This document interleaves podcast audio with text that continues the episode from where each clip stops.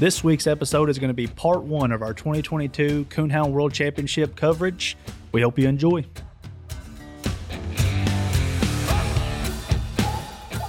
You're listening to the UKC Hunting Ops Podcast, celebrating hunting dog heritage, competition, and community. United Kennel Club has been the hunting dog sports home for coonhounds, beagles, retrievers, pointers, cur, feist, and more for over 125 years.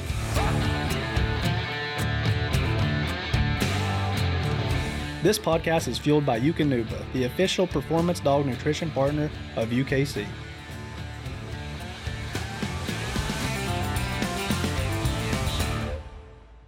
Hello, everyone. Welcome back to the UKC Hunting Ops Podcast.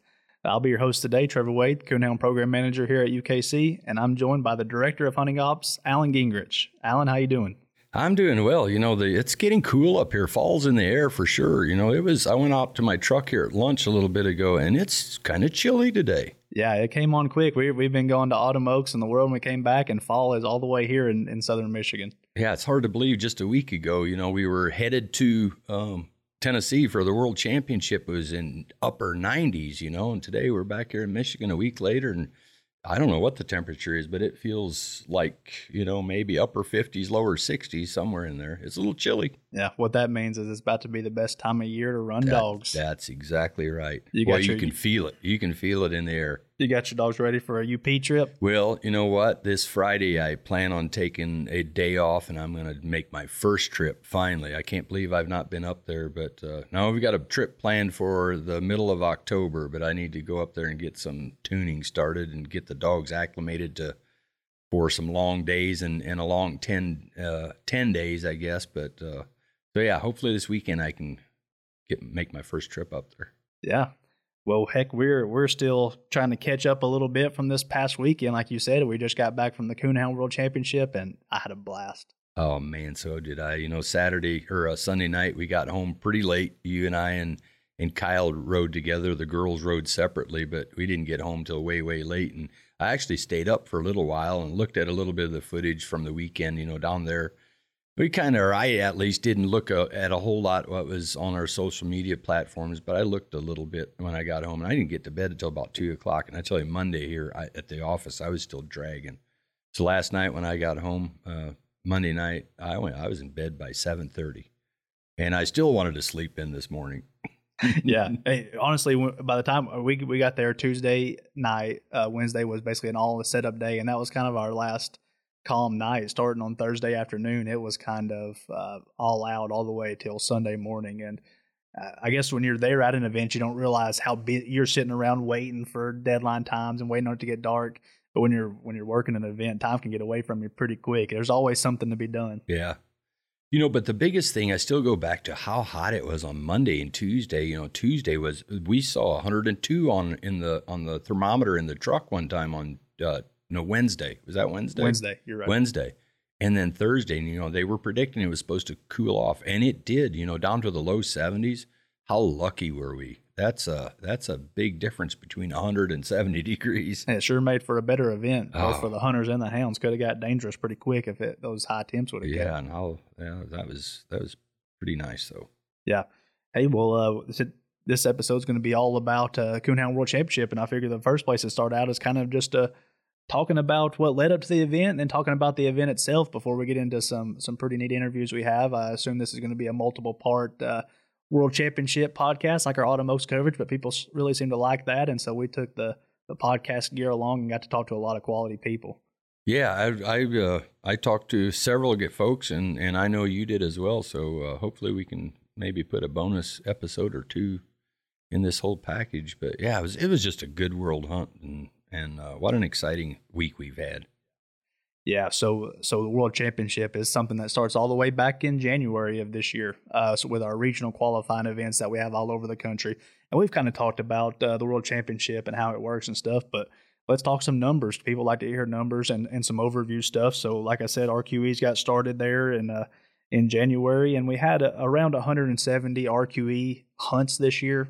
Um, and about 180 bench shows. Obviously, there's a few more bench shows, so we do some be- uh, bench show only type events where you can qualify. Uh, just just turns out to be good. Mm-hmm. Um, we had just right around 3,000 dogs enter into the RQE hunts over the year, uh, with 740 ish dogs getting qualified.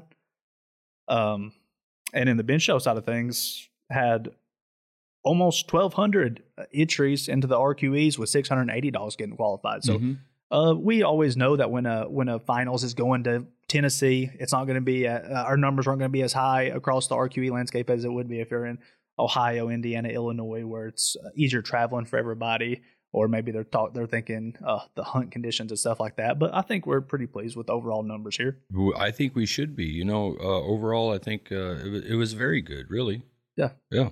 Uh, moving forward, obviously the hunters uh, go straight to the zone events, and that ended up happening September 16th and 17th this year.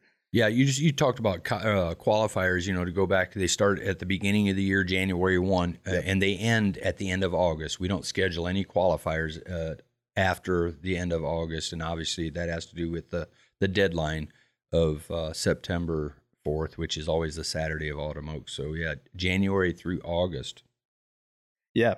And then and to go into that zone weekend, we ended up having 485 uh, zone entries, which Mhm. is uh, it's fair. It, it's it's a southern a southern world championship year, so we know that uh, 485 entries across our seven zones.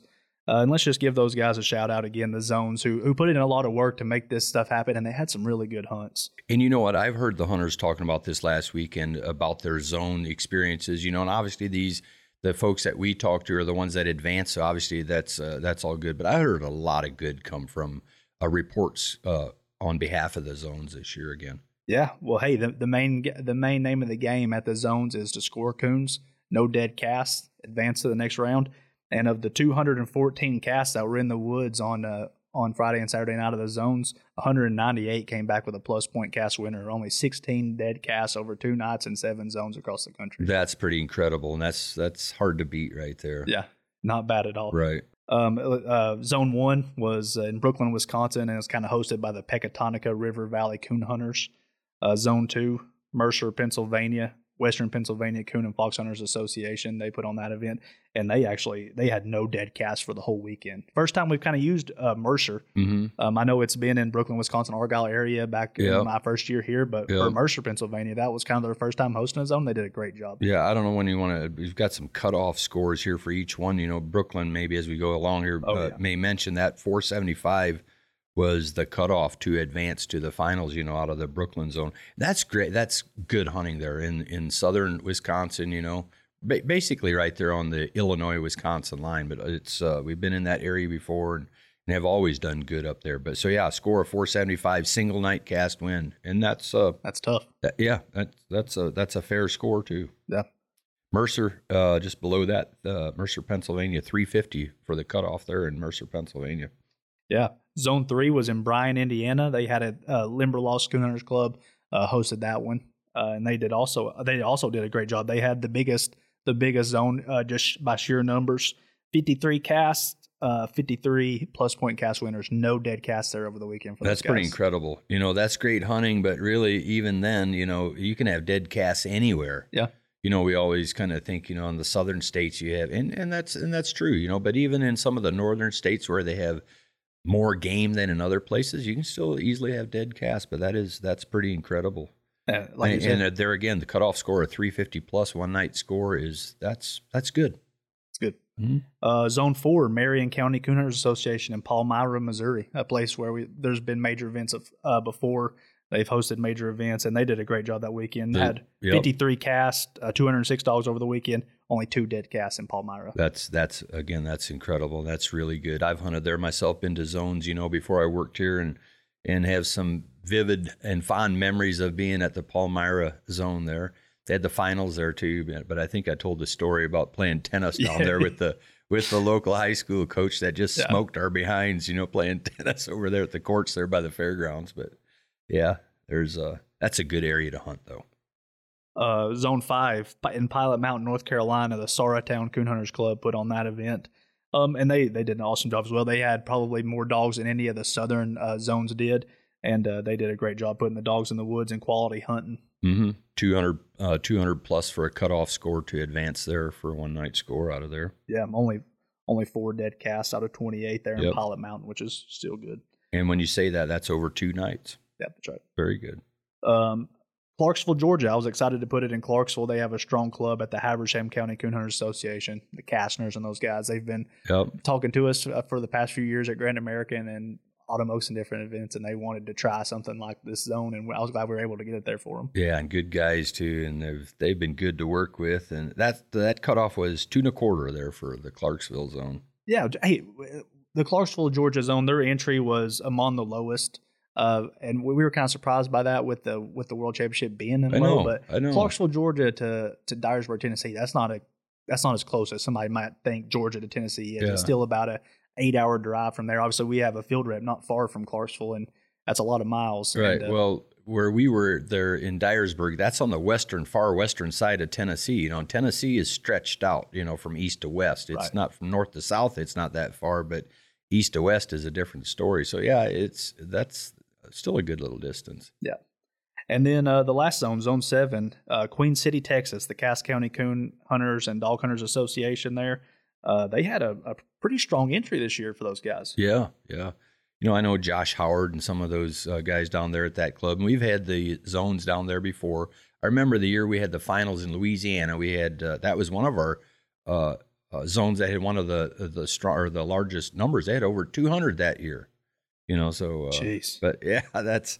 But you know, I heard some of the guys talking that down there that it was tough this year, dry conditions, and it was it was tough. But uh, yeah, Yeah, and and two and a quarter cut off there. one thing that uh, the as much bad things that came out of the COVID year, one of the good things is it got our zones kind of on a schedule where they're all in the same uh, same schedule and circulation. So every two years we're going to plan on changing these zones. So uh, you can go ahead and uh, kind of bank as long as these. And I've talked to all these clubs and they're interested in hosting it again. We didn't have any issues there. Uh, like we talked about, they did a great job getting dogs in safe hunting and where they were able to score on coons, and uh, probably going to be at the same exact places like next year. That sounds sounds good, but yeah, you're right. I haven't heard really anything negative or you know that uh, that we should have any concerns as far as much of anything. So, yeah, So fast forward, fast forward one week, we had uh, we had one Monday to kind of get all of our stuff together from the zones, uh, gather up lists and get materials together and post lists and all that good stuff before we headed out early Tuesday morning for Dyersburg, Tennessee.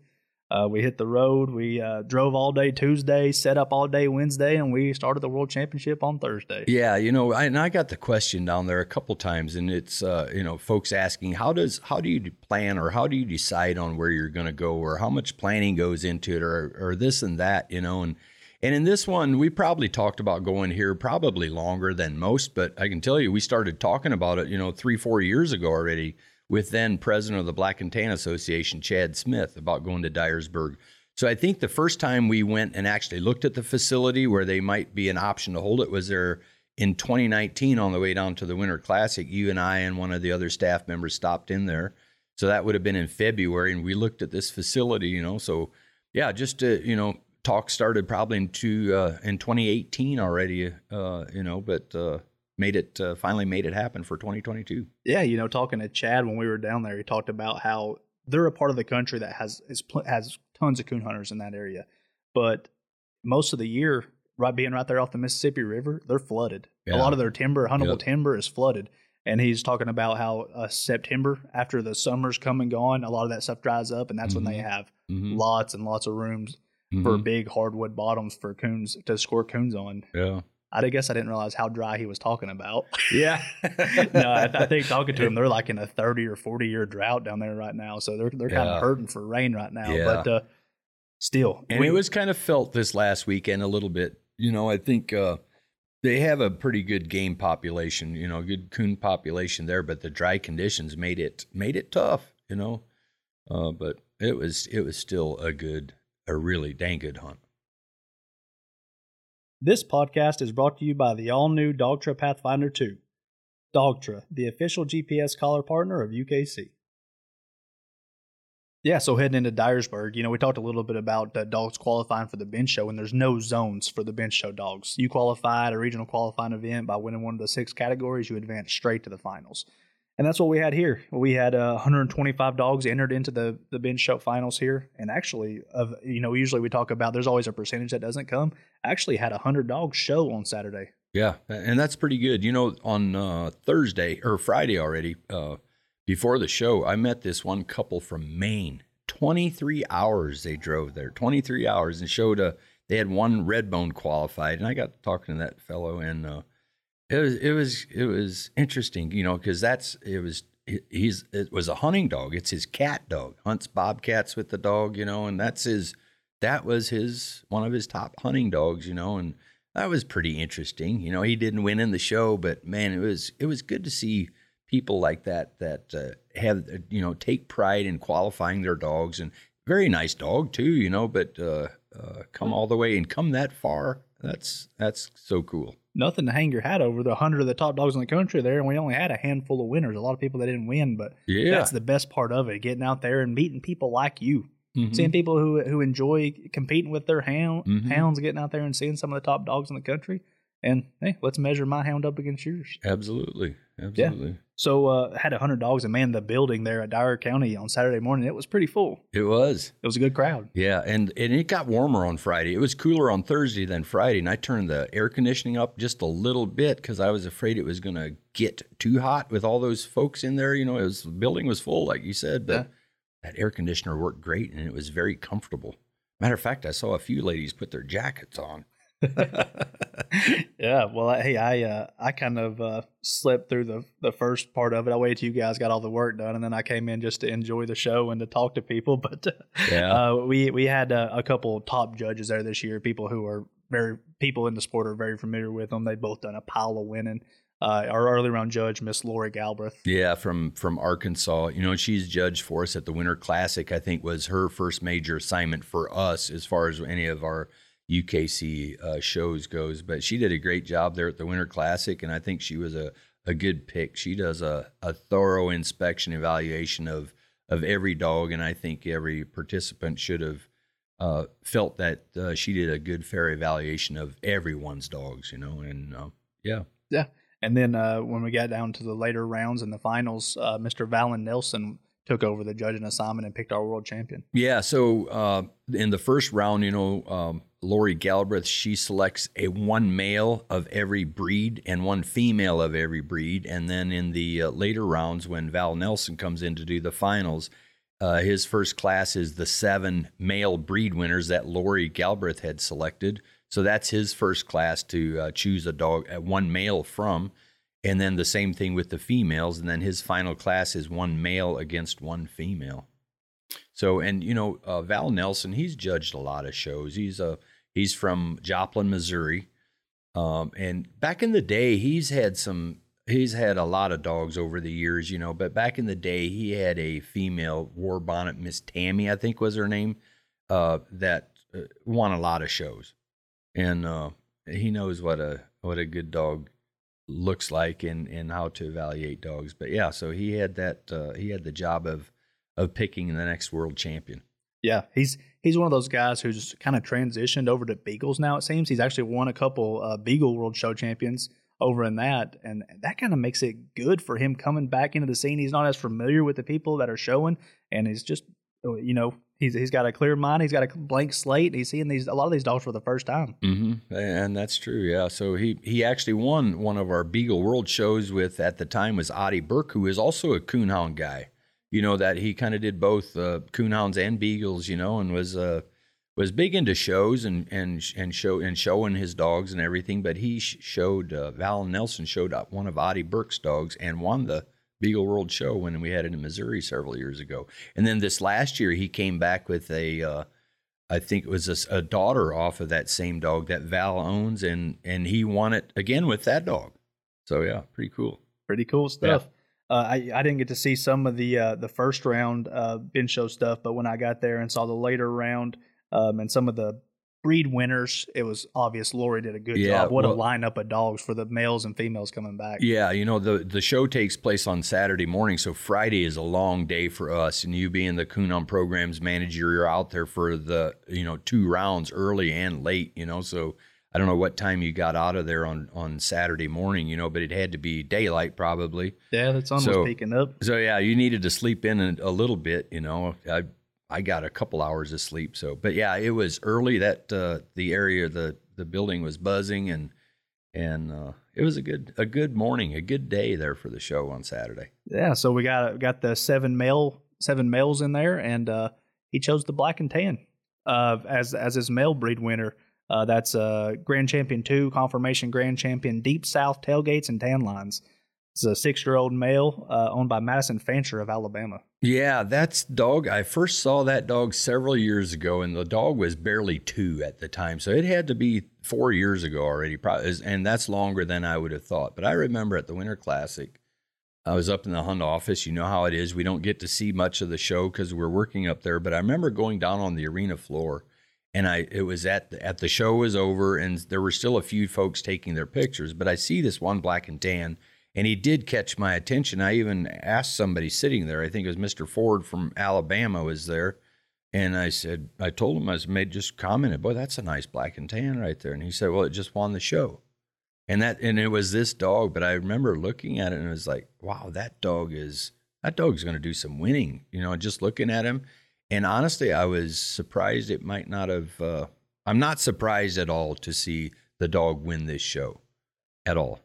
You, you know the cool thing about uh, about this one is I saw Madison um, is also the breeder on record um, for this dog. Uh, obviously, the sire of it is Margarita Lucky Old Son. That's a dog that a lot of people are familiar with. It won Autumn Oaks right. twice. Right, he did, and the only dog to win it twice, I think, in the show. Am I? I'm. Don't hold me to that, but and then on the bottom side, Deep South Sunset Celebration, another confirmation champion, grand champion three, a dog that's competing in a lot of events. I assume Madison must own that dog as well and must have done some winning with it. Yeah, you know the dog is is bred now. You know anything off that lucky old son. You know he, he's even even at a at an older age, that dog competed for about as long as any dog has in the shows and was still very competitive. Just a strong dog, and you know this being a direct offspring right here you know, just a, a, a, super nice dog for sure. Yeah. And you're starting to see pups out of him that are really showing up in the winter. Well, I, I say now starting to. Dogs like Doc Holiday and, and Dave Myers have been winning out of him for a while now. Mm-hmm. But, you know, this is another just just shows what a reproducer he is as well as far as uh, throwing dogs with the correct confirmation. Yeah, and and you know, like a lot of folks that win this show, you know, it's a hard thing to do.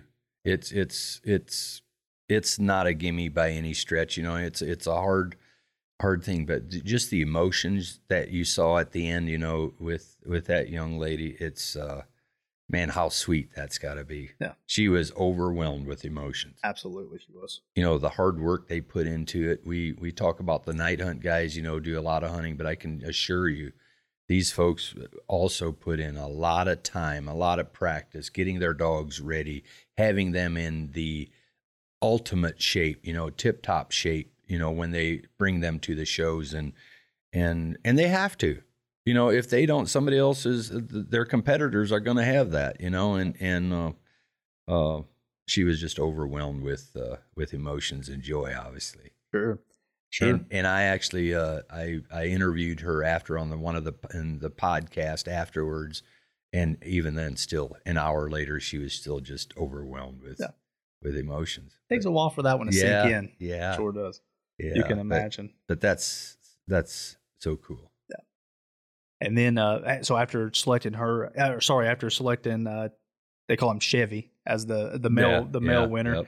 They brought in the seven females and another black and tan. Uh, Grand Champion two, Melrose Mountain, Lead Me Home. Uh, seven year old black and tan female owned by Lisa and Shane Beddingfield in North Carolina took home the the female side of it. Yeah, you know, it, that doesn't happen too often where the judge will pick two dogs of the same breed because often I would think I would think when when the judge selected the black and tan male, I would think that Lisa as a handler probably thought this yeah. is her chances in the female side uh her odds probably dropped. I would think. I had the same thought in my mind. I, I see her going in the ring first. I was like, man, that has to be a little bit deflating. Yeah, a little bit, you know, but it just goes to show that Valen Nelson was not afraid to uh, select the dog that he thought was the best in that class, regardless of anything else. Right. You know, so, uh, um, but yeah.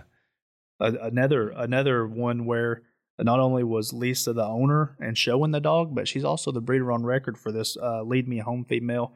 Um, I see that it's out of another dog that she's had a lot of success with on the bottom side there, the dam of of Lead Me Home is uh, grand champion Melrose Mountain Amazing Gracie, who who won this very this very uh, placement in the bench show before. You know, Gracie did, and and she's she's won this three times within this family of dogs that she has, the opposite sex at the world, and and how how incredible. She's incredibly proud and has a lot to be. You know, just speaks of her own breeding program. You know, raising, breeding, and raising her own dogs like this, and to have that type of success at this level is good for them.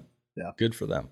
I don't like to admit very much that I make mistakes, but I did make a mistake in a in a previous episode. And me and Lisa, I had a chance to interview Lisa afterwards, and we we kind of laughed about it because I texted her right after me and you got done uh, doing uh, a podcast talking about the top 10 bench show standings mm-hmm. where we talked about this lead me home female right here she's in the top 10 bench show standings and i said that she had been opposite sex at the world but it, in fact it was her littermate brother who had wanted a couple or who had got opposite sex a couple years prior yeah and now turns out it ended up happening i asked her are you mad or happy that this happened mad i won the whole thing if i didn't jinx you maybe but uh, it brought them both back, and as we've kind of alluded to, the male brought back the male and female, both black and tans, and yeah. the male was the, was the winner that day. Yeah, and you know, and and you're right. I kind of jumped uh, ahead a little bit there, and uh, you know, to to say that the the male was the winner, you know, which everybody knows anyways by now. But uh, you know, going back here to uh, uh, lead the lead me lead me home dog, Lisa's dog. The top side of that dog's pedigree, I'm not that familiar. Matter of fact, I'm not familiar with it at all. You know, but the bottom side, there's that Beaujolais, that Shawnee Hills Beaujolais dog. That was a super nice dog. Did a lot, a lot of winning back in the day, and that's what Gracie is off of, uh, which is the dam to lead me home. Uh, but so that's just a that's just a, a fan or a, a, tree of of some really nice dogs in that in that uh, breeding right there. So kind of what stood out to me is on the top side here, it's actually got a, a this the grandsire of this Lead Me Home is a, a Grand Night champion mid year on Black bar. Doesn't have a show title, has a hunt title. Mm-hmm. Kind of shows that these people aren't afraid to make those necessary crosses right. to get in their dogs what they have to have. And uh, it goes again to show you, Shane and Lisa, they want a dual purpose style hound. They want a dog that can can uh, you know tree coons in the woods, but also uh, has the function and uh, and confirmation to win in the bench show as well. Yeah, you know, and um, and and I think we're seeing more of that these days than we may have at one time, and that's and that's good to see. I think you know they they are they are coonhounds and and uh, and a lot of these dogs. You know, I was talking to Lee Kearns the other day, you know, and he was talking about that. And if you'd be surprised, um, for somebody that has been as successful as he has, both in hunts and and in the shows, Lee Kearns from South Carolina, he told me that in his lifetime, he's only ever raised around seven or eight litters. I would have wow. never thought that, you know, and he only bred dogs uh, basically for his own use and his own purpose, you know. But that, uh, and he was talking about, you know, all of his dogs are hunt. First and foremost was hunt, you know, and, and uh, that's and and that's interesting, you know. And and going back to, uh, you know, we did the live stream in the uh, uh, on Saturday night in the final cast. So we played. They played some of the uh, the show stuff that happened earlier that day. You know, on Saturday, the semifinals and down to the finals and everything. And Steve Burkholder is one of the the color commentators on there. And he was talking about uh, right after that segment ran, came back and he talked about the night hunts, how confirmation uh, in dogs is in fact important you know, and he made some very good points about that um, to where a lot of these guys that do hunt hard and compete hard have figured that out that it take and the way he put it i thought was was exactly right. You know you can have a dog that is kind of poorly made that has a lot of ability maybe but the point that he made is oftentimes those dogs last maybe a year or two and then they're kind of broke down and can't handle it anymore Absolutely. And some of these better dogs that are, you know, older five, six year old dogs that are still strong on the competition circuit, guess what? A lot of them uh, are only able to do that for that length of time because of their good, strong conformation. Yeah. So Thursday we got into Dyersburg, and uh, let's talk about the hunt a little bit. Uh, we had 104 dogs advance to our uh, our finals, and all 104 showed up. That's the first hurdle. Yeah. Uh, we were able to cut them into 26 uh, casts of four dogs and send them to the woods, and we didn't have any trouble doing that. Yeah, the one thing I like that we started doing at the TOC this year is when those guys confirm on Thursday, they come up to confirm their entry with dog in hand. Is we have uh, the cast uh, cards there that they draw from for their cast right away. In, in other words, we have three or four number ones, four number twos, all the way down through cast 26, and they draw them. They stick them on a card right away, and by the time they're all confirmed, all the casts are drawn. I love that. Yeah. Uh, you have a few people come up to you afterwards. You know, they drew their buddy and stuff. Hey, you drew it. Yeah, yeah, yeah. Two guys uh, from Georgia, uh, Curtis Todd and his buddy, they rode together. Yeah, rode together to the zones and then come to the finals and they draw each other. I hate it. Same I know. for a couple guys from Pennsylvania. Drew drove a long ways and and draw each other and uh, yeah.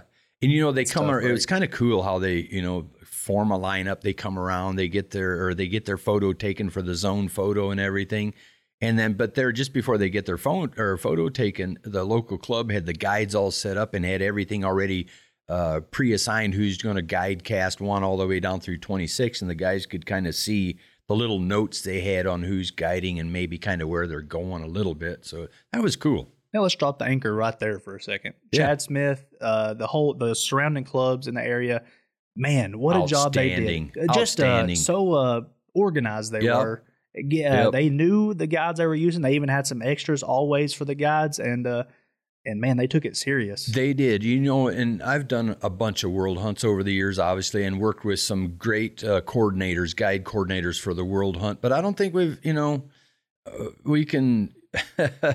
we're not over exaggerating, I don't think, you know. But just you could see it the the uh, the effort they put in the meetings they had with their guides. You know, you'd see him back in the corner with all their guides. He had his board up there making little notes and all the all the little details. Outstanding job by Chad and his whole crew. Yeah, and just it, it meant a lot to him to have the UKC World Finals in West Tennessee. First time it's ever been out there. We talked yep. about that. It's been in East yep. and Central Tennessee a few times. It meant a lot to those coon hunters out there. It meant a lot to the surrounding area. You could tell the mayor was there. He was there for the whole world hunt. He was dressed up as one of us, just going around. He's a he's a coon hunter himself. He has coon hunt heritage in his family, and yeah. And if you had known, supportive. he would look just he mixed right in with everybody else. You would have had no idea. He's the mayor. You know.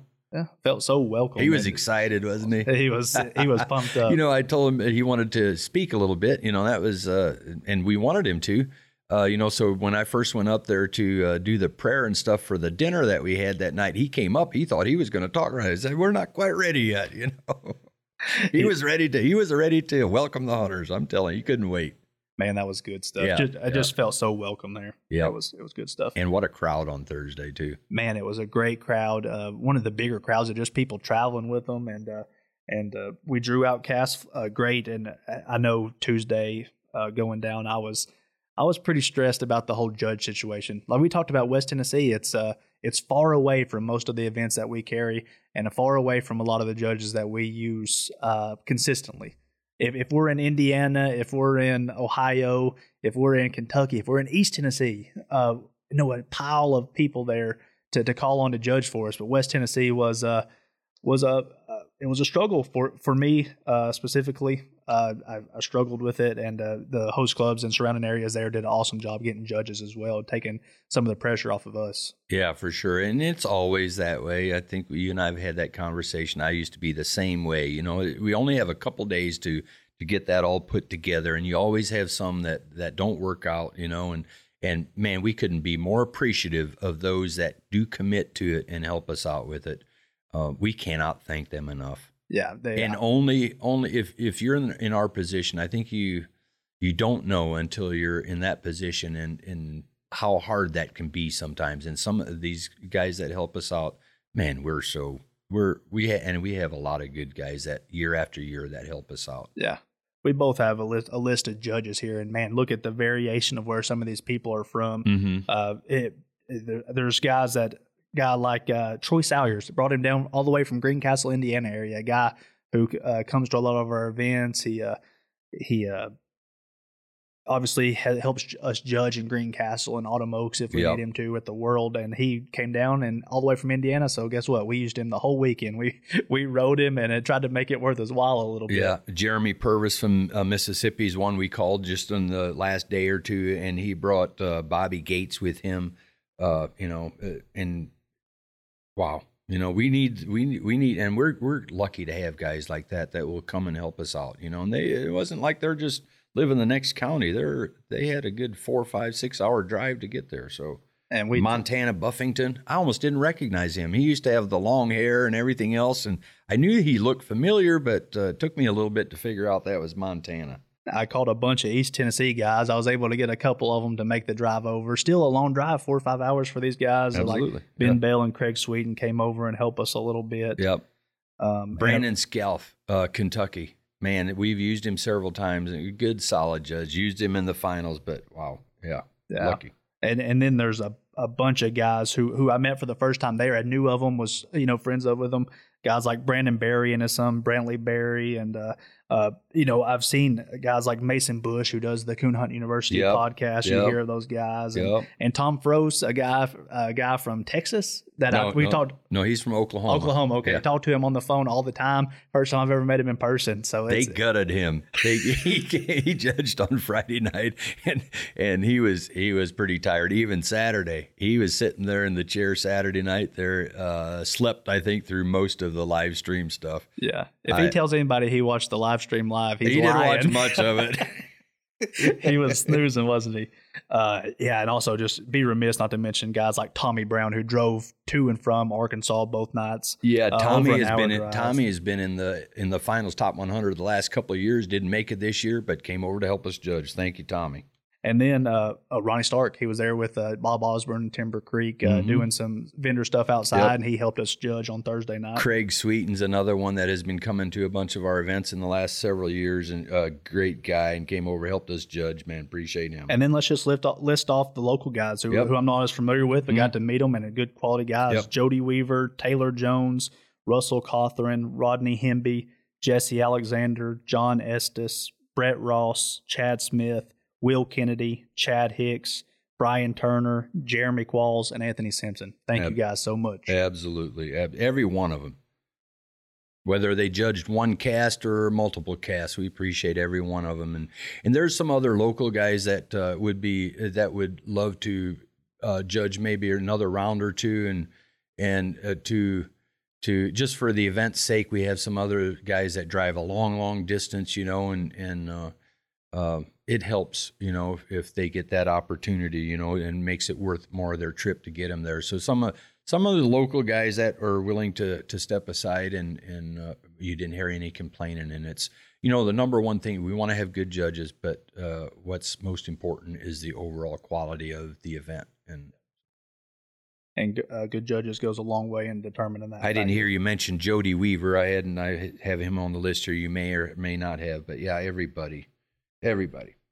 Yeah. So hey, let's get into round one real quick. We sent 26 four dog casts to the woods, 104 dogs, and we had a couple dead casts, but for the most part, they treat coons. Even a couple of the dead casts treat on a, a few coons. We ended up with 23 plus point cast winners. Um, they're in the first round that first night in 26 casts. They saw 78 coons and scored on 67. Yeah, that's still pretty good. You know, we talked to, you know, it was didn't take long. Cast started coming back, and everybody pretty much had they were hitting tracks and things like that, but conditions were just dry, dry, dry, and it made it tough. It just did. We just can't control that, you know. But Cast winners as they came in, they went right to the, to the live show set, and man, how awesome was that! I absolutely loved what they call it, the Midnight Mayhem. uh, Thursday, Yeah. and they were they were interviewing Cast One winners as they came in. Rick Stretch and and Jay Paul and Steve Burkholder Yeah. and those guys did Yeah. just an awesome job. That was a they did, and that was cool to see. Every cast winner got to go in there, did a did a interview, and uh, that was all. First time we've done that, but that was that was a good idea. I'm glad we did it. Uh, Burkholder and Stretch, they they do their homework and they know these guys. They do so much talking to people and Mhm. and they learn these facts about them, Mhm. and it just makes such a quality show to watch. Yep, sure does. Put the homework And in. and something you can always go back to for a long, long time. That's right.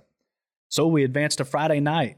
Uh, we had 23 dogs on Friday night, and we ended up with six casts. We had uh, five four dog casts and one three dog cast, and we sent them to the woods, um, and ended up with five plus point cast winners at the end of round two. Yeah, early on one of night. one of one of my things that I really like on Friday night that we kind of started doing the last couple of years have a handlers meeting with just the handlers only, kind of set up a, an area to get them up close and kind of go over all the specifics for the hunt and everything, and and uh, that's a good thing to do. And then we have them again draw their own cast there by with a number system. And that video of that cast draw lives on our uh, UKC Coonhounds Facebook page, and it's fun to watch or Yeah. revert back to. It yeah, was yeah. well done, and I enjoy seeing that. So. Mhm. And and on that first round, uh, like uh, they had uh, out of the six cast, five there was actually one dead cast, so it was five plus point cast winners. But the out of the six casts, I saw sixteen coons scored on eleven, so they were still in game. Sometimes that's there's still a lot of foliage on the trees, and Yeah. they made that cast that was dead made multiple trees, um, and just couldn't find the coons. Yeah, you know, and we uh, we talked about uh, you know the, format for it, you know, and ideally we would have had uh, six plus point cast winners to go out late, you know, in in, uh, in heads up, and uh, but you know after we lost three casts, if everybody would have had plus points in the first round, we would have had seven casts to go out on Friday in the in round in the first round early on Friday. Obviously, that didn't happen. Bumped it down to six casts. So that was, you know, we were, already thinking, gosh, we hope everybody comes in with plus points so we can have this three casts of heads up competition. And and unfortunately, that didn't happen, you know. And we ended up with five. One, we had one dead cast, so we ended up with five uh, five dogs, which really kind of uh, really got us thinking. We already were to begin with, you know, but it, it happened where we had five dogs, and it it created it it had you and I doing a lot of talking, a lot of thinking. We talked with the reps, you know, first, and uh, what are our best options, you know, and the conditions were super tough. They were just dry, and it, you know, you can decision making with things like that is uh, you have to put a lot of thought into it. And I felt like we really took the time to really think of just everything. And I think we had our heads on straight when we did this and and and thought, okay, the worst case scenario that I kept going back to, you and I both kept telling you know, we have five dogs. If we have and that's two casts, a three dog cast and a two dog cast. If one of those casts does not have plus points, the world championship is over. The other cast that had the winner, it's you know it it's done and over with. Uh, we have everything set up for Saturday's live stream that we've advertised. Yes, there is a, a big cost for us that would have never happened, you know, whether we did it or not. Uh, but that's not the main thing. You know, the other thing is if the hunt ends on Friday night, we cannot uh, put these uh, finalists up on a platform that we could otherwise on Saturday. So there's a lot to think about, you know, and I think it's easy to sit back and say, well, that's not what you said, you know, in your handler meeting on, you know, because we talked about that. And the next round is going to plus point cast winners going to come out and and we'll do uh, uh, three casts of heads up, and those three cast winners advance on to the finals. You know, in worst case scenario, we could have we could have had a two dog final, and that would have been fine. We would have lived with that. But the thought of, or you know, thinking It was a real possibility. real possibility, and even later, we're talking late round, and the possibilities of having.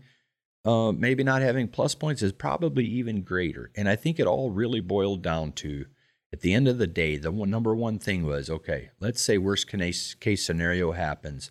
Saturday is going to be too late for us to change anything. Are we then going to kick ourselves for not having considered an, a different option and uh, while we have the opportunity and, and after it's too late? And we stuck our heads together and we decided, we talked with the reps and they all felt uh, that that was the best thing to do. And we decided, you know, okay, we have five dogs left, and we can't put them all in. You know, we had planned on a three dog final, but we uh, decided, you know, the best thing to do would be to uh, an option was to possibly have four dogs in the final, and we have five dogs, so somebody has to hunt it off. Somebody has to hunt it off. There's no way around that, and um, and that would only be two dogs. So we had the handlers brought them into a meeting and we wanted this to be a unanimous decision. Otherwise, we were going to go with a three dog cast and a two dog cast, plain and simple. Not our decision, their decision. We uh, let them know what the situation was and that uh, you know sure we can we can put them up on a pedestal on Saturday a whole lot and give them a whole lot more recognition than we can worst case scenario. They don't get that. And I think everybody was in favor of that. First of all, they're they're thinking that they have to they're as was, they all had to hunt on late on Friday night. Um And right away, they were all, they understood it and they were in favor of it. There was, I felt like there was one guy that really had to think a little bit more, and he, hey, kudos to him. He wanted to make sure he wanted to thought everything through first before he said yay or nay. And there was some healthy discussion in there Absolutely amongst the was. cast members. For sure it was, but they understood it, and I can tell you, they were all for it. That was all in their. Actually, at that point, it was all in their better interest. Really, their chances of getting in the final, even though it was going to be four dogs, was far greater at that point than than the other way around. Yeah, and this way you're sending four of the five. You have an eighty percent chance of going to the finals. The other way, you only got a forty percent. yeah. yeah. Thinking about it that way. You know, but I think you know it's one of those that I think okay, uh, say what you will. You know, uh, I think we we kind of w- walked up to a potential situation that uh, thinking about this, making a decision, getting those directly involved uh, as part of this decision making here. And like I said, if it wouldn't have been unanimous, we wouldn't have done it. And they understood it, and um, they were matter of fact. You know, Kurt Ehring was one of the first ones to say, "Boys, let's do it." You know, Yep. you know how Kurt is Yep. and uh, and it uh, and we did that. So we had we drew basically drew for three would move on and two would go hunt it off. Yep. You know, so and of course uh, it's going to be disappointing for two of them that don't get that draw, but uh, hey, they uh, And uh, yeah, so ended up Kurt, uh, Kurt with Whitey and uh, and Bryce Matthews hunting the Jed dog. Yeah. The short straws. yeah And uh, didn't you know they they took it like men and headed to the woods. they did. You know, and uh, so yeah, and and it all it all worked out in the end. And and I, hey, I got to say this. You know you can you can look back and shoulda woulda coulda whatever. They would have all had to hunt regardless otherwise you know? So uh really it was probably in their best interest. It was it should was probably it would be an int- an easy decision for anybody in that position. And and i think in the end it really all worked out for the best for everybody including them even bryce matthews and it's interesting. We have a we have a I had a, I had a chance to interview him Saturday morning. It's going to be a really interesting interview Mhm. for people to listen to from his perspective of it, and uh, I'll leave it at that. You Good. just stay tuned and listen to his. Good, you know, and I've not even heard that, so I look forward to hearing that. And we talked to him afterwards, and what a positive guy, you know, good Yes. for the sport. Really we need a whole lot more Bryce Matthews, and we have a lot of Bryce Matthews, but just a good guy in the sport. uh, on that late uh, round three cast, uh, I guess you could call it with Kurt and Bryce going out with Whitey and Jed, and uh, kind of if you look at the scorecard, kind of what we were scared of. They were this close to having a dead cast. Uh, they scored on one coon. They made seven trees, and six of them were circle trees. They were that close to being a dead cast. That could have easily happened on a late round, and we could have easily crowned a world champion on Friday night, which was worst case scenario. But uh, so uh, with uh, with Kurt and and Whitey winning that round three cast, advancing to Saturday night, we had a four dog final set. Yeah. And you know, before we move on, we just touch on Bryce Matthews, that Jed dog he was handling. He started hunting that dog, what, just at Autumn Oaks a couple of weeks ago? Yep. uh, before this hunt, and he was he came into the world championship what four for four with this dog. hadn't lost a cast yet. Uh, what was he ended up being six for six with it, and the seventh cast he hunted this dog with was uh, the late round on Friday. But what a run! And this this dog has changed hands a few times and and changed hands again uh, at the world championship amidst all of this. yeah, that's right. Yeah, yeah, you're exactly right. Uh, it uh, has a new new owner, uh, the way we understand it, as as they were leaving on Friday night. So Yeah, uh, that's just the the way of the dog world. You never know. yeah, yeah. Yeah, so Saturday night, man, it was time to crown a world championship, and that's always just uh, so exciting to see history made uh, with another uh, world champion being crowned, and and this time we had a, a really strong, uh, really strong final four. Uh, well, we obviously had uh, Whitey, who we just talked about, Grand Nite champion Bozo Stylish Whitey, owned by Kurt Ehring and Buzz Lynch. Uh, we had No Gamble, Put 'em to Sleep, owned by Adam Campbell of Georgia and handled by Jeremiah Roller. Mm-hmm. Uh, we had Grand Nite champion Busrow Creek, Creek oh, sorry, Busrow Creek Hawk owned and handled by Wyatt Monin, and then uh, champion Grand Nite champion two Get Going Jenna Yeah. owned by Cheyenne Cummings and Tyler Compton, handled by Tyler. Yeah, and man, what a final cast! You know, there's we're not going to take a whole lot of time here, but um, uh, folks should go watch the live stream again. That lives on YouTube, uh, but they covered uh, that final cast very well. But those those four guys right there, uh, friends. They're uh, three. of They all knew each other, uh, but several of them pretty close friends. You know, and and I saw a lot of things in this World Championship, and the guys talk about that. You know, they talk about the guys coming back on Friday night that didn't win their cast in the early round, and then just the uh, camaraderie there uh, while they're waiting, you know, for us to place them in the top 20 and everything. It was, you know, it, the World Hunt is is it's a big deal, and it's there's always disappointments, you know, that it's so close, but and that's that's what the World Championship is. It is a hard, hard hunt to win, you know. But just seeing those guys on Friday night, all sitting around and and joking and laughing and talking about their hunts and this and that, that's that is the epitome of the sport right there. And that's that's what the sport should be. And kudos to all those guys. You know, yeah. it, it's uh, and then those these same with these guys moving into the to the finals. You know, you saw I have I have never I don't think I've ever seen, and not that it's never happened, but at the end of it, the, all the handlers in the cast getting a picture with Tyler Compton and the and the and the winner.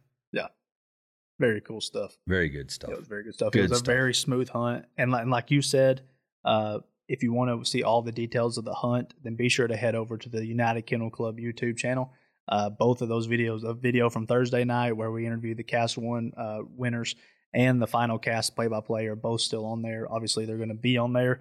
Uh, and and as we're sitting here talking, Thursday night has uh, get it's creeping up on six thousand views, and that Saturday night final cast play by play actually has 12,000 views. That's pretty incredible, and you some, know. Yeah, some members of the media team actually said that there were points of time during the Saturday live show where we had our highest audience uh, concurrently watching yeah. at the time yet yeah. out of all of yeah. our live shows.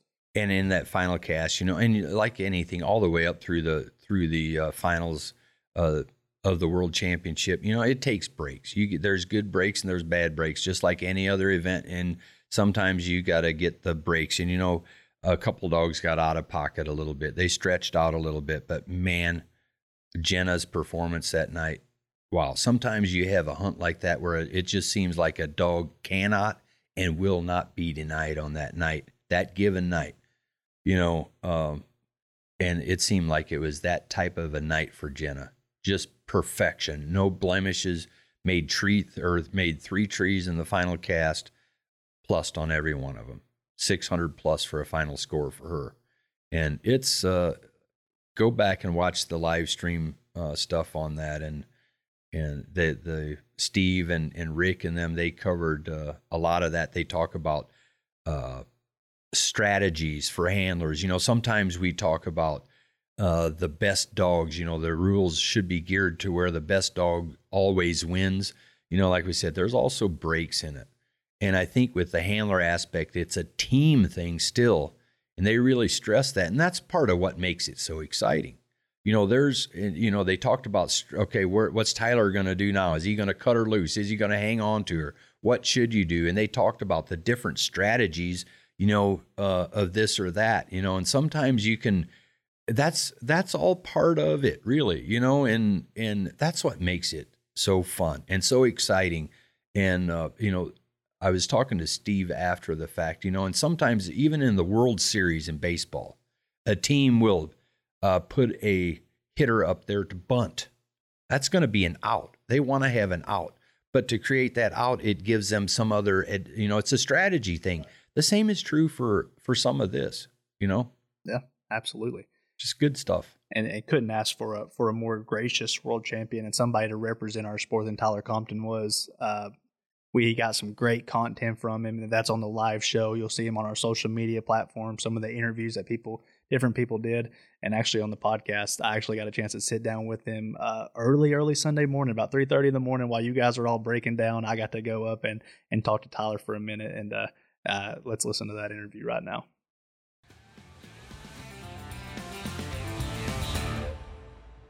Hey guys, this is Trevor and I'm live Sunday morning at the Coonhound World Championship with our brand new 2022 World Champion, Mr. Tyler Compton.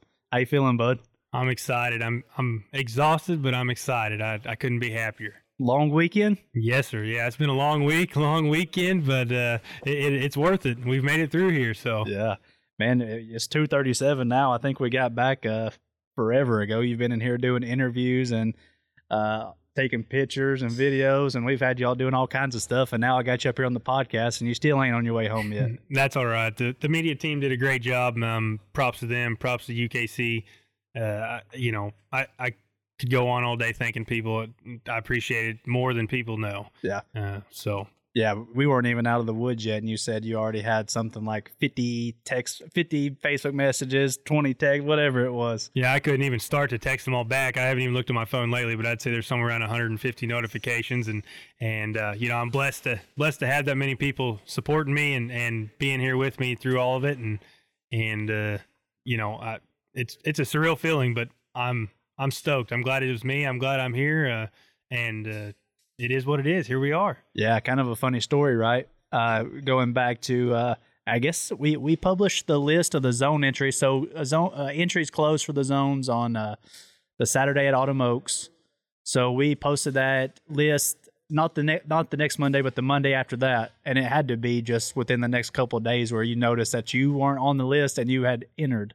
Yeah, so I think it was probably the next day. I kind of keep up with the Facebook page pretty pretty much, and uh, I saw it got posted, and I was kind of scrolling through there. And of course, there's so many dogs entered that you you sometimes can pass them. And I don't know. I think the first time I went through it, I was like, yeah, okay. Second time, I got a little nervous, and by the third or fourth time, I, I was texting you and saying, hey, Trevor, what's going on? And and what do you know? I made a mistake and transposed some numbers, and but we got it figured out, and here we are. Yeah, I went to the went to the le- uh, the ledger list that we have and uh, searched your name on there, and they had you down handling, I think, a seven year old Plott dog.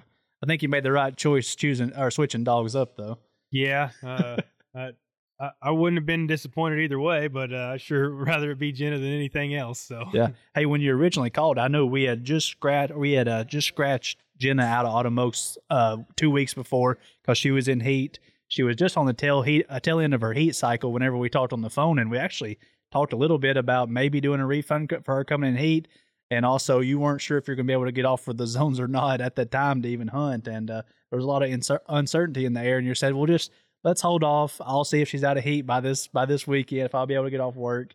And uh, and I guess kind of the rest is history. We've talked about a little bit. Uh, I don't know. I'm not sure when that'll air, but tell us a little bit about that story on the podcast here. Yeah. So we uh, the the I work at a bank. I'm I'm a loan officer at a bank, and you know we're a small town bank. There's a whole six employees there, and and uh, two two of the ladies I work with were having grandbabies that week, and they needed to take off, and and I knew that going into the week, there's absolutely nothing that I could do about it, and I understood that's just part of life. You know, work comes before before hobbies, and I wasn't going to get to go, and my boss had been texting back and forth. She was one of them that was gone, and and uh, you know she pulled some strings, and the other one that had the grandbaby came in and covered for me for a couple hours, and I was able to get off uh, there just at about two o'clock, and it was a six-hour drive. So I had my mother and father-in-law go ahead and take her, um, get her to the zones, and and you know they got her, they gave her a bath and cleaned her up, and and got her as as good as we could get for to hunt her that night, and um, it worked out. I was able to, Justin Reeves, a good buddy of mine up at, by Adena, uh, got her for me and brought her to the woods. He guided me that night and it, it, didn't work out. We didn't win that night, but you know, it was, it allowed me to hunt Saturday night and, and I couldn't be more happy for it. So. Yeah, uh, Palmyra had one of the higher scoring zones. What'd you get on Saturday to advance? I, I treat two coons and I had 425. 425, yeah. I think the cutoff was like 375 or something, or maybe even more than that. Uh, so we get here on Thursday. Uh, Jenna, she's here. She's ready to roll. How Thursday night go? Yeah, so Thursday night, um, I felt like I drew one of the tougher casts that we had. Uh, you know, Danny Perez uh, Pop him up Woodrow, good dog, uh, good good handler behind him. I also drew uh, previous world champion J.R. Gray. He was hunting a little female called Scar, and she's out of two world champions. Uh, happens to be out of Lane Denny's um, Emmy female, and Willie, of course, a real good dog there and um, I don't remember the other other dog with Walker Dog out of Florida. Uh, we we treats we got in a coon treeing contest, and I tell you, it was the most nerve wracking cast I've ever had in my life because Jenna got treed there at the end of the cast, and it would have gave me 300 plus, and Scar got treed at the same time, and we uh, we were almost two miles apart when we got treed, and I didn't know I'd won that cast because they took so long to score Scar for an hour and a half after the cast, Jeez. and I, I never want to throw up worse in my life because I, I figured for sure Scar had it and, and you know props to J.R. There was a coon just you know 30 yards from where Scar was treed at and he sat there the whole time knowing there was a coon down there and and uh, you know there obviously he's as honest as they come because he sure didn't try nothing. And, and props to him. He told me that night. He goes, "You're gonna win this. I know it is. Know you are." And and uh, he was right. He was the first one that told me that, and he was right. Yeah, yeah. And then so uh, Thursday night we tried something a little bit different. We had the uh, the live show stuff going on here, uh, interviewing cast winners as they came in. Kind of a first time we've tried that. A little bit of a different wrinkle. What do you think about the whole the whole setup? Have you had a chance to watch any of the live show stuff? Yeah, um, I've I watched all of it and I love it. You know, the publicity of this uh, that you guys are doing is awesome. Uh, this from this podcast all the way to the live show, um, they do a phenomenal job uh, announcing. And of course, whenever you're not at home watching it, you don't you don't get to watch as much of it when you're here. And, and we were all here, all us handlers there in the finals were here watching it when it went live, and it's super cool deal. You know, this the, we need some positive publicity in the in the world, and and props to you guys and props to UKC staff. That's that's what you guys are doing, and and I think it'll only get better from here. So then we headed into Friday night. You were in the top 23. We had a couple dead casts. Uh, what, what was your draw like on Friday? Yeah, so Friday night, um, I, I, drew a, a, buddy from home, Brandon Gaines, hunting rowdy, and uh, I drew another gentleman out of Texas hunting a blue female, and I got the three dog cast. Uh, that that was a break all in itself that I needed. Uh, you know, Jenna, she she traded coon in there uh, for 50 and 125 by herself, and and that's pretty much all that happened. The other two dogs, uh, you know, kind of had some mishaps on some off game, and and uh, that was just it's just a bad break for them, but it worked out for me. And and Jenna is kind of funny story. She knew something was up because right after that she just quit. She stood in the middle of the road just out of our light for about 25 minutes in the cast because I had to hunt my two hours and and I got done. She come to me and got in the box and we went on. Um, so it, it, worked out. She knew what she was doing. That's right. So uh, eh, fast forward to, to late Friday night. Uh, obviously, we had some dead casts, and we we're probably going to talk about it a little bit more in, in the introduction of this podcast. I'd say. Uh, but you were a part of the handlers meet handler meeting up here with uh, with me and Allen and the field reps. You the five handlers that advanced uh, past the the second round there. And whenever we had we whenever we had the discussion of uh, instead of having a two cast, a three and a two dog cast going out and and changing maybe changing it up and instead drawing numbers to do a couple buys and then a couple uh, uh heads up casts late to determine the fourth fourth winner, and uh, you weren't you were one of the first ones to kind of pine in on that. What what was your thoughts behind that? Yeah, so um, through Jenna's lifetime, we've we've made it in the finals or in the semifinals with some bigger hunts and and had some heads up casts. And I think to this time we're 0 and 4 for heads up casts, 0 for 4, and we've never won one. And that was either good or it was going to be bad. I didn't know which. And when you let the option to draw for draw for it, it obviously was a smart move in my mind because there was only two of us that were going to have to go back out, and the rest of us weren't. Uh, you know, it's very professionally done. You guys kind of had your backs against the wall. I understand it completely. You know, understood it completely. And uh, props to you again there. You know, coming up with stuff on the fly. Uh, it worked out. Me and me and Jeremiah Roller and Wyatt actually had had talked about it. Um, all week that hey, you know, I'd like to see in the finals. I'd like to see in the finals. Well, obviously we knew with the dead cast that was going to be impossible because there's going to be a two dog and a three dog, and one of us was going to probably draw each other, and if not both of us. And what do you know? We all three draw the one. You know, I, I hate it for Bryce and and uh, Kurt. You know, we're I'm close with both them too. You know, we're buddies, and and uh, somebody had to take the fall, and and they're the ones that kind of got it in that aspect, but uh, it's part of it. You win some, you lose some. That was another big break for us because we didn't have to hunt that round, and we were fresh tonight, and and I couldn't be more excited. Yeah, yeah, and it was important that we we had the unanimous decision, and after some some pretty good healthy discussion, we came to the unanimous decision to do that by by all five handlers involved. Uh, so we kind of had a long night last night. Uh, the, today we got in here, um, a long day sitting around, different meetings, getting stuff uh, all checked out and ready for tonight and then we had the final cast tonight. Kind of walk us through the final cast uh, in your in your uh, perspective. Yeah, so I had in my mind my strategy tonight. You know, um, Jenna uh, before coming in tonight through the zones and even at the house there, uh, I think she she was she had treated eleven trees and had eleven coons. Um, there hadn't been no dens, nothing, and I decided that it, you know I was going to rely on her to win this cast. It wasn't going to be on me, and uh, we we cut loose and, and mine barked just there after the she she left barking and and barked just there after the minute and, and I struck her and it wasn't too long and Whitey put in for 75 and, and we were treed. I treed for 100 and a quarter. Whitey was there for 75 and went in there and he had a coon. We had a coon together. Um, you know, uh, Jeremiah and Wyatt kind of took a bad break. Their dogs got out of there and they caught them. That's just that's part of it. Bad part about hunting these dogs that, that are as wild as they are, and, and mine's included. Uh, we so we got recut, and, and again I got struck for hundred. Whitey there for seventy five, and and luckily, you know, shout out to Wyatt. He he was able to potentially hear his dog through through the country there, and he struck and treated his dog and allowed us to walk a little further, and and it kept me in pocket because mine was getting ready to be out of pocket as well. So when we got to walk out to the field edge, you know, go headed to Wyatt's dog treed. Uh, the two ended up catching him. He he ended up not being not being where he was supposed to be, and and uh, not not long after there, I heard Jenna treat, and I went ahead and treated her. We went to her, and she had her, another coon for another 225, gave me 450. Uh, Whitey would, was still at 150, and and everyone always asked, well, why'd you recut? Because they thought I should take my handler option and lead the sleepy.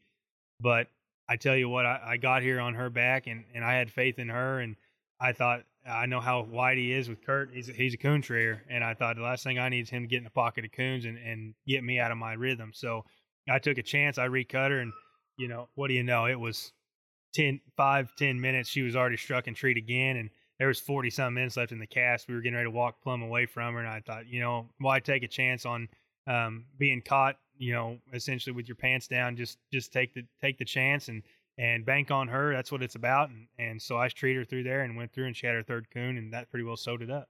Yeah, I'm not gonna lie. You cutting loose, uh, will surprise me a little bit. I say, but whenever you treat her in, I was, I was thinking that's the guy who trusts his dog, and it shows. I mean, it, and it paid off for you. She's a, she's a nice unit for sure. So, uh, so man, what what a run! What a wild weekend! It's been action packed. It's been a lot of sitting around and waiting. It's been a lot of different things, man. But uh, uh, any anything else you want to close out saying? Um, I you know I just want to thank everybody. My my phone has just been been crazy blowing up. You know, their support at home, uh, support here, my friends, family, everything. This this is a crazy deal. Uh, probably once in a lifetime opportunity that I couldn't be more excited about.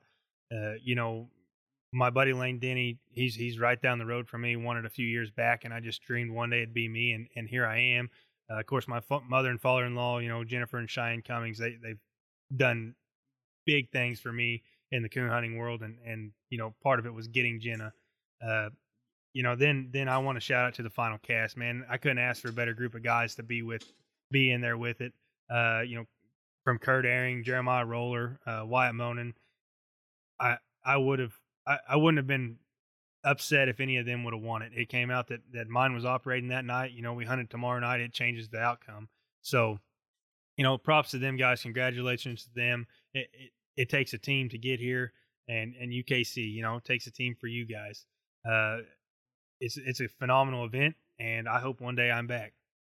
I'm sure you will be. You got a lot of hunting left to do, bud. Well, hey, congratulations again on your world championship, and uh, hope you have safe travels back home. Thank you, Trevor.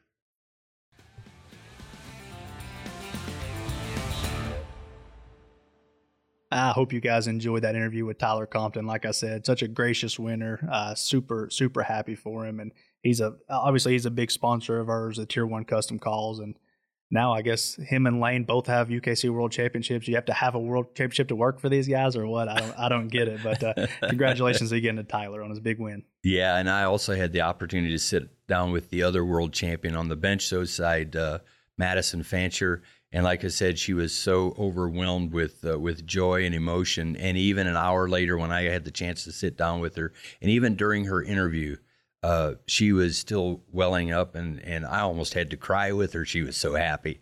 But here's Madison. So how are you this afternoon? It's I'm, been a special day, huh? Yes, I am speechless. so you got to tell everybody what happened here. Well, um, we drove up Thursday afternoon, um, just spent the day here relaxing, just a small vacation. And um, we come here on today on Saturday and um, I have a world champion now and it's it's hard to believe. You're leaving with a world champion. Mm-hmm. On your way up here, did you did you even did you even think that think how that would be? No, I did you not. Didn't?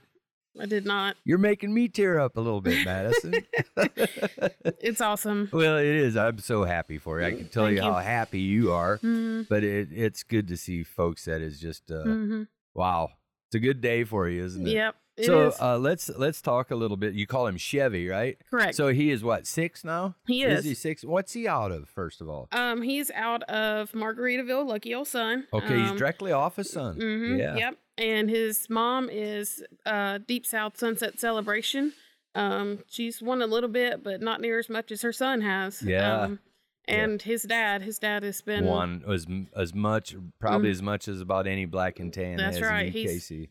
Uh, Sonny's known all around, so Yeah. he's a good dog. Did you talk to Joe already or anything? Today? Oh my gosh, they're over the moon. Are they? Mhm, they are.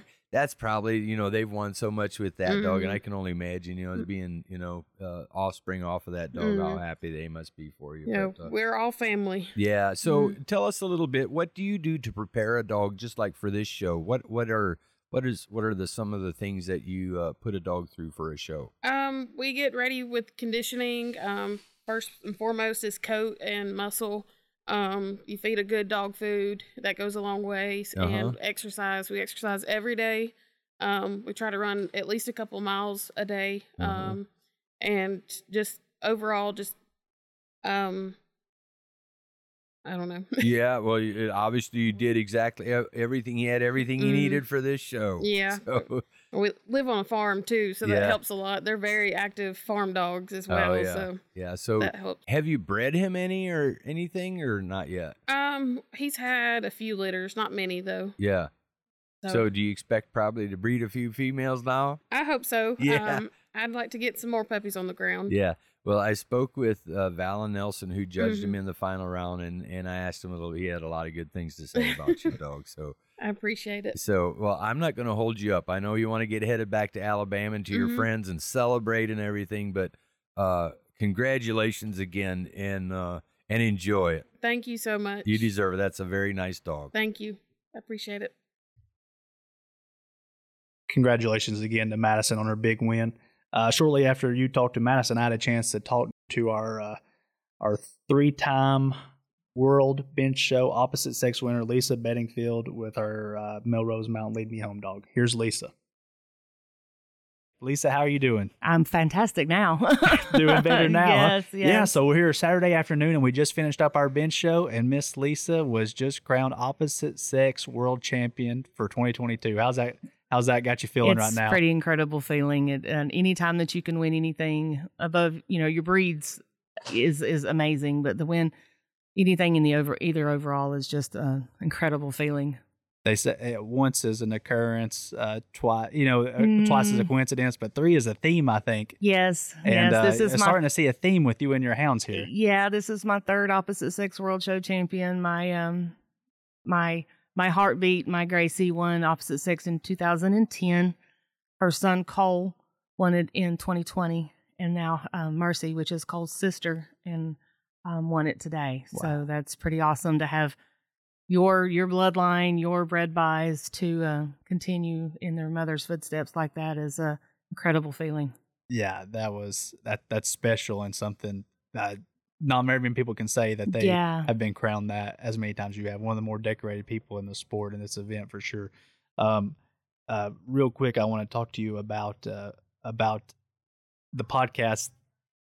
A couple episodes back, we Mhm. were talking about some of your dogs in the top ten standings, and uh, Right. we uh, I may have made a little mistake on my end talking about uh, about your female that's currently uh, she's in the top, if not at the top, she was she's near in the, top, of the top ten. After Autumn Oak, she's second. In, Okay. Was second. So um, Yeah. in in the black and tan in the top ten. But yeah. yeah, I don't know if, if you're happy with me or mad at me currently, I but know. I said you jinxed me. I, I had said your female had one opposite sex at the world, but it was actually your male dog. And Mhm. now here today, your female kind of made a it made a believer out of me, and it came through. Yes. I, I guess it was a little premonition on my part. Yeah, it was pretty. It was pretty cool though. It was pretty sweet though. That's a that was pretty neat. She's had a.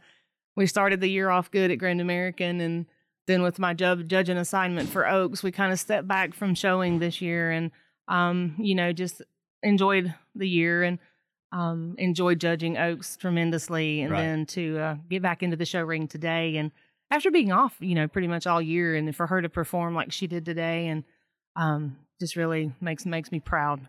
Yeah, what a year for you. And, and you talk, we obviously just had you on a couple weeks ago Mm-hmm. in the Autumn Oaks podcast. Allen had a chance to talk to you about your judging assignment Mhm. at Oaks and probably eh, this, that and World, probably the two biggest judging Yeah, assignments that we have in. UKC. Absolutely. And, uh, and, and doing that, that meant a lot to you. And now here, that's a, that's a yeah, it's, awesome a, it's been an for you. awesome September. Yeah, it's been an incredible September, that is for sure. one to remember. Talking Yes. about events a little bit, is is Autumn Oaks probably your favorite event of the year or world? Is that Autumn Oaks, as far as the whole event, Yeah. I think is pretty much all of us' favorite just because it's more days. You know, you get to spend time with everybody and see everybody and enjoy the family and you know, and um, so that's you know, it's just like a it's to really it has turned into a family reunion basically um at, at Autumn Oaks because you get to spend more days. This one, the pristine, of course, Yes. of Worlds and Autumn Oaks both are, are ranked just one two Yeah. you know one two and um it's it's any it's an incredible feeling to be able to sit here and and to know that um this was my third one. Yeah, all with the black dogs. And that two is black awesome. dogs today and a black dog won the world so that's awesome. I was gonna say there was a good chance of a black dog winning absolutely. today. Uh, that's what i told madison when i come out of the ring. I said one thing's for sure madison a black dog's going to win the worlds today. And uh so that's pretty cool. Madison's a sweetheart and i'm super proud of her and so happy for her and chevy. That's a they've been a great team for a while and um really a good accomplishment for her today and for the black and tan breed. I guess the only thing that was kind of frustrating today is that we're both uh, avid college football fans, and we're both trying to watch our teams Yes. play. We got the bench show going on right during Go it. Tigers. they won today. Go Tigers. Yeah. So, uh, well, Lisa, I appreciate you taking a little bit Thank of time you. out I of your appreciate you guys and I always appreciate UKC for everything they do for all of us. Well, I hope you have safe travels Yes, home, sir. and we'll Thank see you at the next one. Yes, sir. See you soon. If you're trying to contact UKC, don't wait on hold. Use the online chat feature on ukcdogs.com. And we really hope that you guys enjoyed this uh, post 2022 Coonhound World Championship uh, podcast. Uh, we have part two coming out tomorrow where we're going to highlight a bunch of the interviews you and I were able to do while we were there at the World Championship. I know you got some good ones, right? Yeah, I talked. I had several good ones that I talked to. One of them is Philip Foster, one of our field reps from South Carolina, and Philip does such a fine job for us. He was the uh, the led the panel on Thursday night, and uh, just they had a couple of questions, and the way he dealt with those is is the way they should be dealt with. And so you'll hear from Philip, and and I know you talked to several folks as well, a good number of them. Yeah, I, I got some good interviews. Uh, one was with Kevin Cable. We talked about him and his line of dogs having six dogs in this field, three out of big money, three out of little money. We talked a little bit about that. And then I had a chance to talk to, to Buzz Lynch, and that was just an awesome wrap to the weekend. So uh, be sure to listen to part two, and we hope you guys enjoyed this.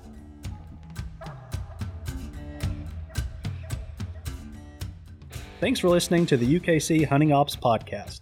Be sure to subscribe wherever you listen to podcasts and to like and follow UKC Hunting Ops on Facebook and Instagram.